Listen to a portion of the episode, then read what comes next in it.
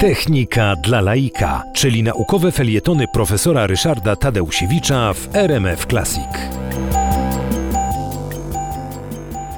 Wędrowaliśmy z chlebem, a właściwie z wiadomościami o chlebie e, właściwie wokół świata. Poznaliśmy chleby e, afrykańskie, poznaliśmy chleby azjatyckie, poznaliśmy chleby e, amerykańskie, ale wracamy do Europy i już u naszych sąsiadów, zachodnich sąsiadów Niemców, odnajdujemy pieczywo, które no, popularne również w Polsce, jest bardzo oryginalne i ciekawe. Pumpernikiel, ciemny, płaskie kromeczki, bardzo mm, twardy. Niektórzy uwielbiają, ja niespecjalnie.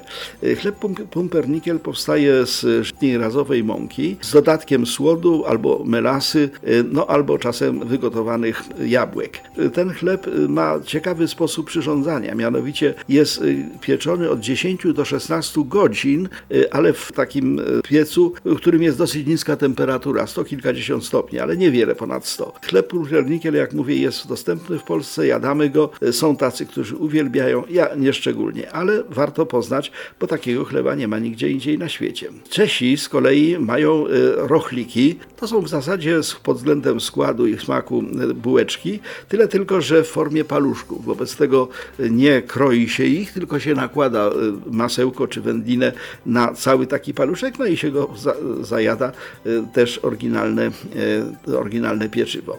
Natomiast Holandia, która no, pod wieloma względami jest wyjątkowa, wiadomo, grunt wydarty morzu, y, posiada chleb, który nazywa się folkoren, folkoren brod. Chleb ten jest wytwarzany z pełnego ziarna y, na bazie zakwasu i jest bardzo zdrowy, dlatego że właśnie zawiera mnóstwo witamin i ze względu na ten błonnik zawarty w ziarnach jest y, bardzo lubiany. Natomiast okazało się, że ten folkoren brod jest kosztowny i kłopotliwy w wykonaniu, wobec tego zdarzały się fałszerstwa, mianowicie równie brązowy chleb, bardzo podobny, można było uzyskać ze zwykłego chleba, jeżeli dodawano do niego palony słód. W Holandii e, stworzono specjalny urząd do kontroli jakości chleba. Chleba Volkorenbrod. No i wreszcie północ Europy, czyli e, Skandynawia. E, Skandynawia ma Krakenbrod, taki bardzo ciekawy chleb. On ma inną formę niż gdziekolwiek indziej na świecie. Są to okrągłe placki z dziurą w środku i ta dziurka służy do tego, że